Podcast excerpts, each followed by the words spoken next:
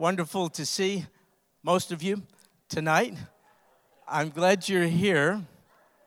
Hey, let me not take for granted that you are here. If you feel, for instance, that there is sufficient evidence of your presence here tonight, will you raise your hand? I just want to say, okay, good. That's, you know, most most of you. So we have settled that rather philosophical question, am I here? But now let's move on to something a little more challenging. You're here, uh, but the question we have to really tackle is what are you here for? I don't mean exactly in this place, I mean in this world. And so that's what we're going to talk about tonight. Why are we here? What's the purpose for our existence? Now, this is a pretty serious topic so I apologize for what I'm about to do. It's a story that I was reminded of as I was driving here tonight that really will detract from the seriousness of the topic, but I'm really dying to tell you this because it's funny. So, um, a million years ago, when I was an undergraduate student in college, uh, our university paid thousands of dollars to have a uh, traveling art display put in the art studio on campus. And it was kind of a pop art exhibit. So, one of the pieces on display, which the university paid lots of money to get, was to us, uh, non artists, nothing more than a pile of bricks. And my friend and I decided to, um, to protest not violently or anything like that, that we've sadly grown accustomed to today, just a goofy little non threatening protest. So we got a big piece of plywood and we found a bunch of wire. And we stapled the wire to this piece of plywood, and at night we snuck it in the art gallery. We put it there and we labeled it Wire, W I R E, Wire We Here. And we invited faculty members and other students to come, and we told them this is something we haven't really said too much about. But uh, Brian was his name. Brian and I were kind of artists, and so we'd like to invite you to a private showing of our latest work. And we packed out the place and we dressed up like artists. You know, we wore sport jackets and sneakers and no sock. Wait a second, that's what pastors wear today. I mean, but anyway, then it was kind of cutting edge, you know, artist attire. And then as people came by and uh, commented on it, we tried to engage in artist talk, and we would say, "Yeah, we are used to the media of paper mache, but we have decided to." experiment with this new media, wire, because we feel like it can better express what we're trying to say to the universe. We're just going on and on doing crazy stuff. And then the uh, curator of the art gallery removed it, of course, and he said, uh, I mean, no disrespect, we just want to store it and save it for future generations. Anyway, that's what he did. And then, uh, taking off on what we did, the next day, another student snuck in, this is bad talk, but uh, a toilet seat and put it in there with a sign that said, Please do not sit on the art. So, anyway, that's my Why Are We Here story. And now I have the audacity to think you're going to be able to smoothly transition from that to something of great seriousness. Why are we here? So I've been thinking about it quite a bit, especially in the environment in which we find ourselves today. Life is becoming increasingly challenging, and we Christians are having to ask ourselves the question how am I a, to address this rather uh, uncertain, fluctuating, threatening culture in which I live? What is my purpose? So I've come up with these two things. Uh, tell me what you think. I think our fundamental purpose in being here is one, to relate to God personally, and secondly, to reflect God publicly. This makes a lot of sense to me, and I'd like to sort of offer some biblical support for this. And so let's first take a look at the first notion, our purpose being to relate to God uh, personally. I kind of find this in this passage, Genesis chapter 1, verse 27. You're familiar with it. And God created man, that's generic, man and woman, in his own image. It's pretty uh, commonly known, this passage, but what does it mean that we've been created in the image of God? It can't be a physical resemblance because, uh, to begin with, we don't know what God looks like. And apart from the Lord Jesus Christ, pre existent deity is incorporeal. He is spirit. He's not housed in a human body. And so it can't mean that we're like him from a physical, material point of view. So, what does it mean? Uh, tell me what you think of this. As I read in Scripture, I find out that God has a mind, emotions, and a will. He's not impersonal. It's not may the force be with you. He has personality. He's a living being. So he has an intellectual capacity, a mind. He thinks, he has thought. He has an affective capacity. He has a heart. He has the capacity to have affection. And he has a will or a volitional capacity. That's the unique equipment that God possesses. So I think when we are told that we were created in his image, that's what it means that we too have been made with that equipment a mind to think about God, a heart with which to love God, and a will with which to obey God. And it's that capacity that distinguishes us from every other uh, created thing, animate or inanimate. There used to be a song years ago I am a rock. No, I'm not. Neither are you. I'm different than a rock. I'm, you can talk to your trees and plants if you want to, but you are much different. You're, you are created in a higher order than any other living thing. You alone have been created in the image of God with equipment to do what? Those three capacities intellect, affect, and volition enable us to be in communion with Almighty God.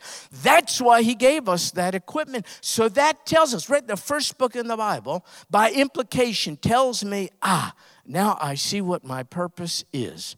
I can use my mind and lend it to all kinds of pursuits. I can use my affection and attach it to people or things other than God. I can use my will in, in the direction of not submitting to God. I can do all those things, but then I'm not functioning in accordance with the essential purpose with which I have been made. Eh, let me illustrate. I'm going to describe an object to you, and you tell me, based on its equipment, what it's equipped to do, you tell me what it is.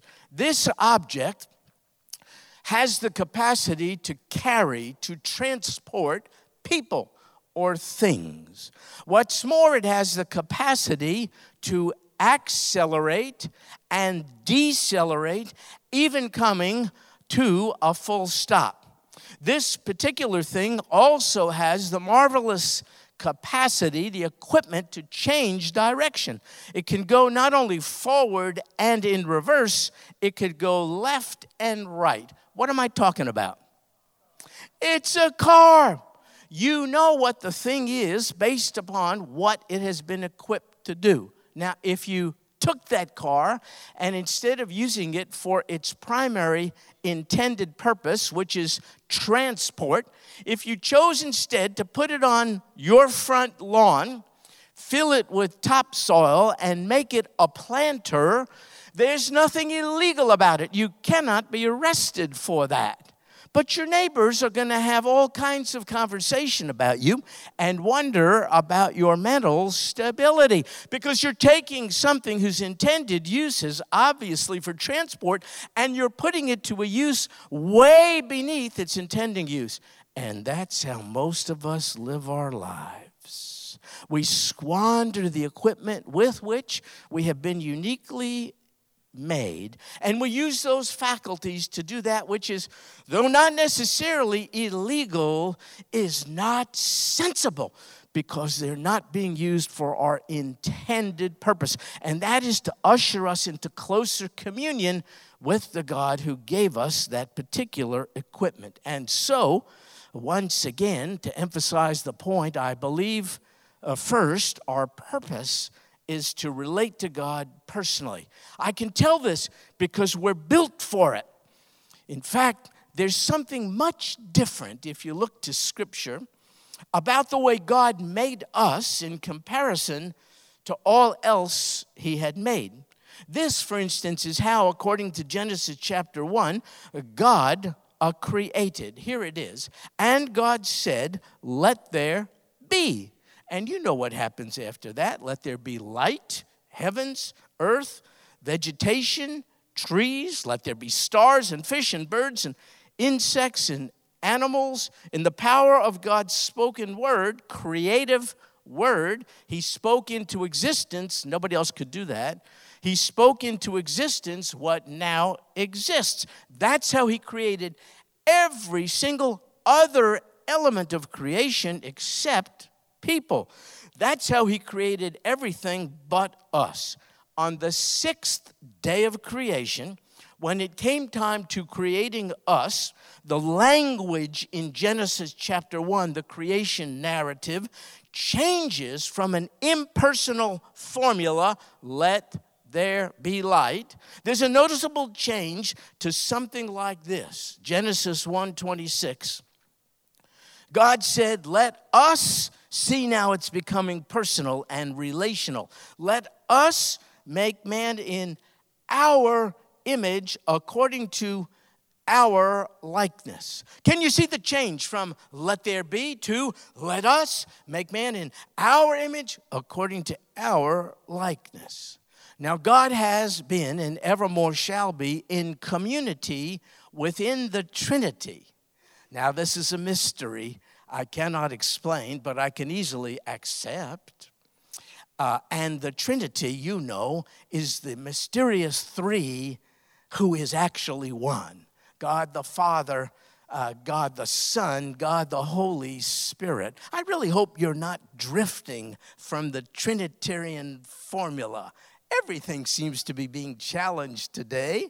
There's lots of biblical support for the Trinity. Now, comprehending it is beyond what our finite minds can do, but we wouldn't really have reason to worship God if his infinite mind didn't supersede our limitations. Now, if God wants to manifest himself in three persons, why would you or I have a problem with that? So, forever within the community of the Trinity, God had relationship and community. And based upon his design in us and of us, it seems to me he's inviting us into the same community the same kind of relationship with Him. And that's why I say I believe our fundamental purpose here, for as long as we're going to be here, is to relate to God personally. We have been made for it. Now, in Genesis chapter 2, we find out a little more about this. Genesis 2, verse 7. Then the Lord God formed man, look, of dust from the ground. Folks, we've had some rather humble beginnings. And he breathed into his nostrils the breath of life, and man became a living being. So the first of us, Adam, Hebrew, Adam uh, was his name, was formed of dust from the ground.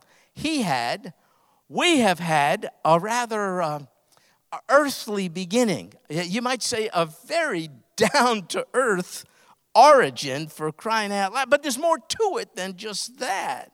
Though materially we're made of the stuff of dust, and as a result, our bodies are comprised of uh, many of the same chemicals other elements of creation are. Still, though we've had literally a very down to earth uh, origin, there's more to it because the text says, Beyond this, God personally and very directly breathed into us, the first of us, the breath of life. So God gathered together a dust from the earth, and then he uh, formed it into a human body, and then he breathed into it. So, in essence, this simple formula took place.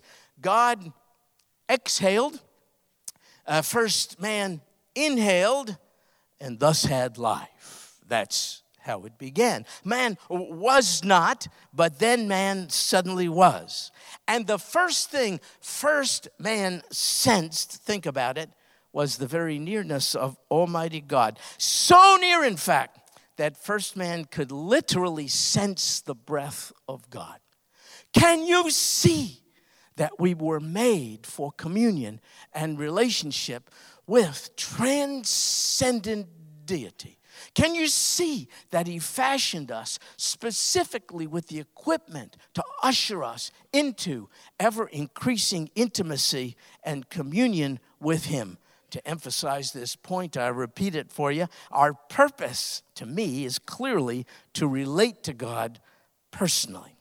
Now, folks, we're living in a day where many people are trying to find themselves. And thus, they're asking themselves the question who am I? A search for identity. Uh, some call it an identity crisis. Who am I? It's a valid question, but I'm not sure it's the best first question with which to begin. In fact, the first question recorded in the Bible is not, Who am I? In Genesis chapter 3, it says, They, the first of us, heard the sound of the Lord God walking in the garden in the cool of the day. And the man and his wife hid themselves from the presence of the Lord God among the trees of the garden. And then it says in Genesis 3 9, then the Lord God called to the man and said to him, Look, that's the first question in the Bible. Not who are you, where are you? That's the most piercing, profound, and probing question we must ask of each other and even uh, of others. Uh, where are you positionally? Where are you with reference to your Maker? Are you close with Him? Are you on good terms? Is He the great beyond? Is He the great unknown? Do you have a concept of Him that goes no further than just a concept of Him? Where are you? What is your position with reference to Almighty God? You see, if our purpose is to relate to God personally, there's no way we can possibly find a meaningful sense of identity in life, a meaningful sense of meaning, worth, and purpose apart from Him if our purpose is to commune with Him. So, where, where are you? Do you mind if I ask you that question so that even as you sit here uh, safely and privately, uh, you can engage your mind in thinking about it. Where are you right now with reference to Almighty God? Positionally, are you near? Are you afar? Which is it? You see, when uh, you and I are rightly related to God, that is when, that is only when, we can know with certainty what our identity is, uh, what the source of our value is, and what our purpose is. So, so the who am I question cannot be answered until you and I come up with the right answer uh, for the where am I question. Not who am I, where am I, with reference to Almighty God. Now, folks, He also created fish and birds and animals but, but He created us with a much higher purpose than they. When God wanted these critters to be created, He simply commanded the earth to produce them. But when He made us, He was personally involved and made us in His own image. Now, let's get real. You may, even as we sit here tonight, uh, you may not be doing very well. You may be suffering the pain of the loss of a loved one.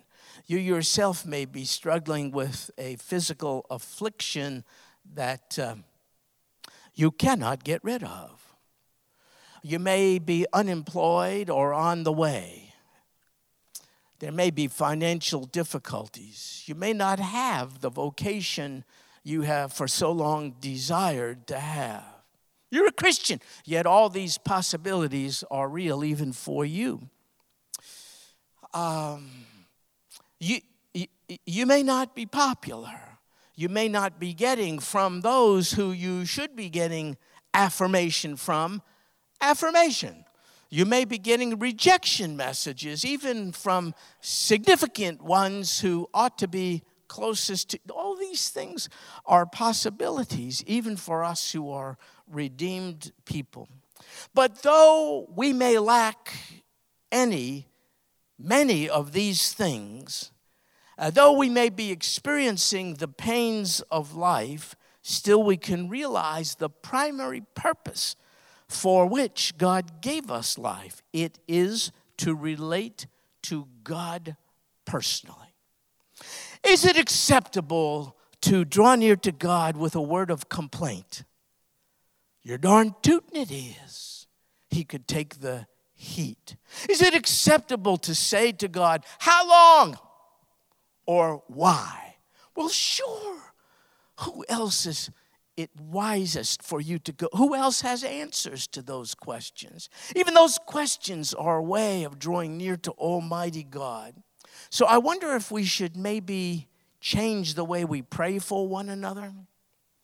As I read the wonderful lists produced by our pastoral care department here who's now in the hospital, who's in hospice, who has passed away, those things. Um, I, I pray as you do, and we ought to. I pray for healing of those who are having physical need and all the rest. I pray for those who need employment. Why wouldn't we pray those things? I don't want to eliminate those things, but I want to add to it this. I want to say, oh God, in the midst of that person's pain, grief, pain, confusion, depression, loss, whatever it is, oh God, would you somehow use it to cause them to grow closer to you than they would without it. And then what they're going through would be worth it because their intended pers- purpose is not to be healthy and wealthy. No, no, no, no. Their intended purpose is to relate to God personally. So I'm going to pray a little more deliberately that those um, afflictions and burdens would not drive the one subject to it away from God, but somehow motivate that hurting one to cling to him for blessing. I love what Jacob did way back in Genesis. I will. He was wrestling with the angel of the Lord. I believe that was the Lord, a pre incarnate appearance of the Lord. And he said, I will not let you go until you bless me. Well, if it was God, he surely could have freed himself from Jacob's grasp. But that's the point. He didn't want to. He wanted Jacob in his weakness to realize how much he had to cling to Almighty God more than to anything else. And so Jacob said, I will not let you go until you bless me. So I'm going to start praying as we limp through life, just as Jacob did, that God would use all the manifold burdens and afflictions with which we are afflicted to usher us even more closely into communion with Almighty God. And then all of these things, which otherwise seem random, will make sense. I get it, God. In my weakness, I can be strong because I will run to you, the source of my strength. And let's be honest, in times of prosperity, we're more prone to put God on the shelf. But in affliction, we're more prone to cling to Him for blessing. So now I get it. Now I see why even those who God says He loves go through sometimes such painful times. It's designed to help us fulfill our purpose, which is to know God personally. Now, the second part of what we spoke, and I won't take as long, so don't get nervous for this one. It is to reflect God publicly. Uh, God, as we mentioned, did not make all things in his own image, but he did make us this way. Therefore, I think I'm correct in concluding we are image bearers. That's who we are image bearers. We are made to reflect the very image of God. So take a look at this verse Genesis 1, verse 28. And God blessed them, Adam and Eve.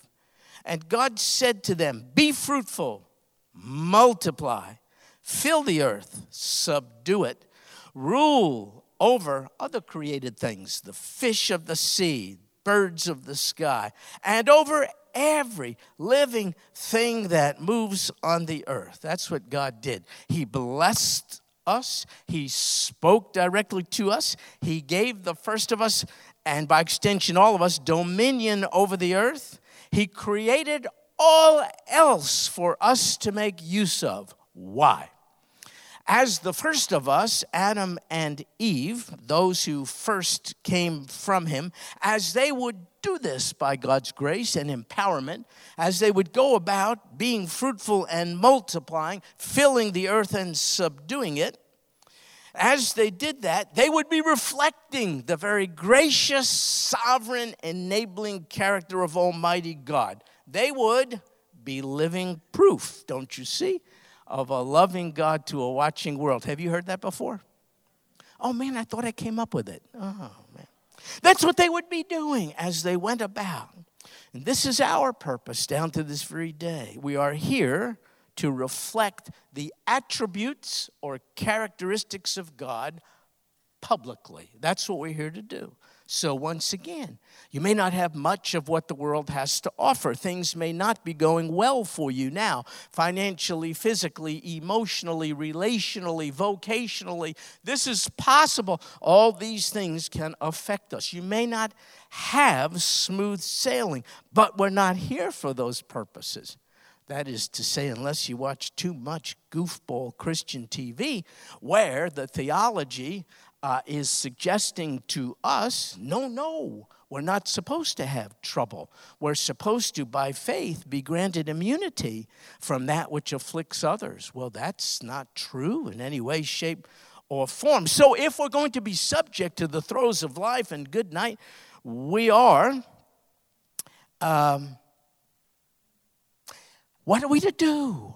We could complain, we can get angry, uh, we can distance ourselves from Almighty God, or we can fulfill our life's purpose through it all, which is, once again, to relate to God personally and to reflect God publicly. Uh, folks, we are uh, as subject to COVID and as everybody else.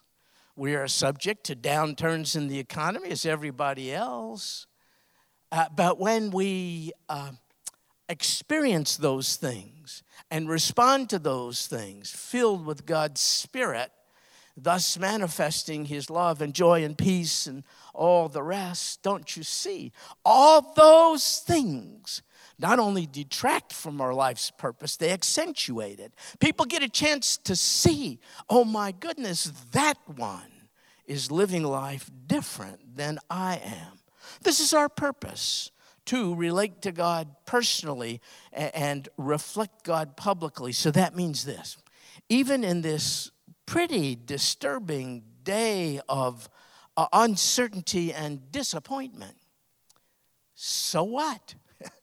not only does it not detract from our purpose, I think it contributes to it. If we get it right, our purpose is to relate to God personally and reflect God publicly. Now, I want to ask you this question as we get pretty close to closing. Isn't that good? People like to hear that. So we're, we're, we're getting there. What could God give you that would uh, show Him to be the most loving He could possibly be? Would it be health and well being and a life partner? Uh, good job. These are good things. Would that be the best God has to offer in order to persuade us that He loves us? No, it isn't. If God is to really persuade us that He loves us with a love that will not let us go, He has to give us the best of what He has to give. And you know what it is? Himself. Now, you tell me what's happening in this day in which we live that could take Him away. What can separate us from the love of God which is in Christ Jesus? Nothing. Nothing. Uh, therefore, we ought not to worry, be cynical, become embittered. What's happening today, I'm telling you, is motivation for us to fulfill our primary life person. And God designed us for Himself. If He wants to show His perfect love for us, He has to give us His perfect self. And this He did through Jesus Christ. Therefore, our purpose is to relate to Him personally and reflect Him publicly. Now, many of us are unsatisfied. I suffer from it the same as you do. I think we're unsatisfied because we think our uh, life purpose are these two things success and survival. If I could just survive whatever the new administration of this country is going to look like, if I could just survive predators, if I could just survive the economy, if I could just survive this pandemic, you see, or if I could just succeed in this, that, or the other thing, we think that will equal success, but the evidence says that's not a good formula. Uh, uh, success and survival doesn't automatically equal satisfaction. And that's why many of us as Christians are not very satisfied. But, but success and uh, survival are not God's intended purposes for us. His intended purpose is to relate to Him personally and thereby reflect Him publicly. Folks, we are His image bearers, created to enjoy Him and to glorify Him forever. No Republican administration can get in the way of that.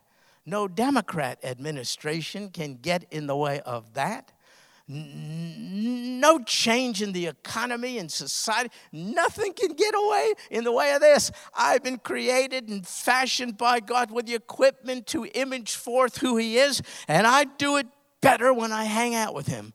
My purpose is to know God and make Him known. That's the only reason we're still here. And when it's time for our purpose here to end, boom, He takes us home. And that could be any time. Until that happens, don't let circumstances define you. Let God define you. I made you in my own image. Image me forth. Commune with me. Enjoy me now and forevermore. For, as David said, Whom have I in heaven but thee? And besides thee, I desire nothing on earth. Oh, oh, oh, oh God, confession time that passage is not exactly true of us, but it's surely a goal we can set our sights on. Whom have we in heaven but thee? Nothing there will matter but you. And why not get in shape for heaven now? And besides thee, I desire nothing on earth. Oh God, if it be your will, yes, take away whatever you choose but don't remove yourself from us. Thank you for giving us your best, yourself, a relationship with you. And help us, oh God, no longer to squander the privilege and opportunity to draw near to you in word and in prayer and to pursue that marvelous private life for which you suffered and died on the cross so that we could come near, knowing you not as only the great beyond, but as Emmanuel, God with us. Thank you, oh God, for reminding us of our twofold life purpose and for telling us nobody and no thing can interfere with it. Keep us from being distracted from what ought to be our focus. It's you, knowing you personally and reflecting you publicly. And this we pray in Jesus' name. Amen.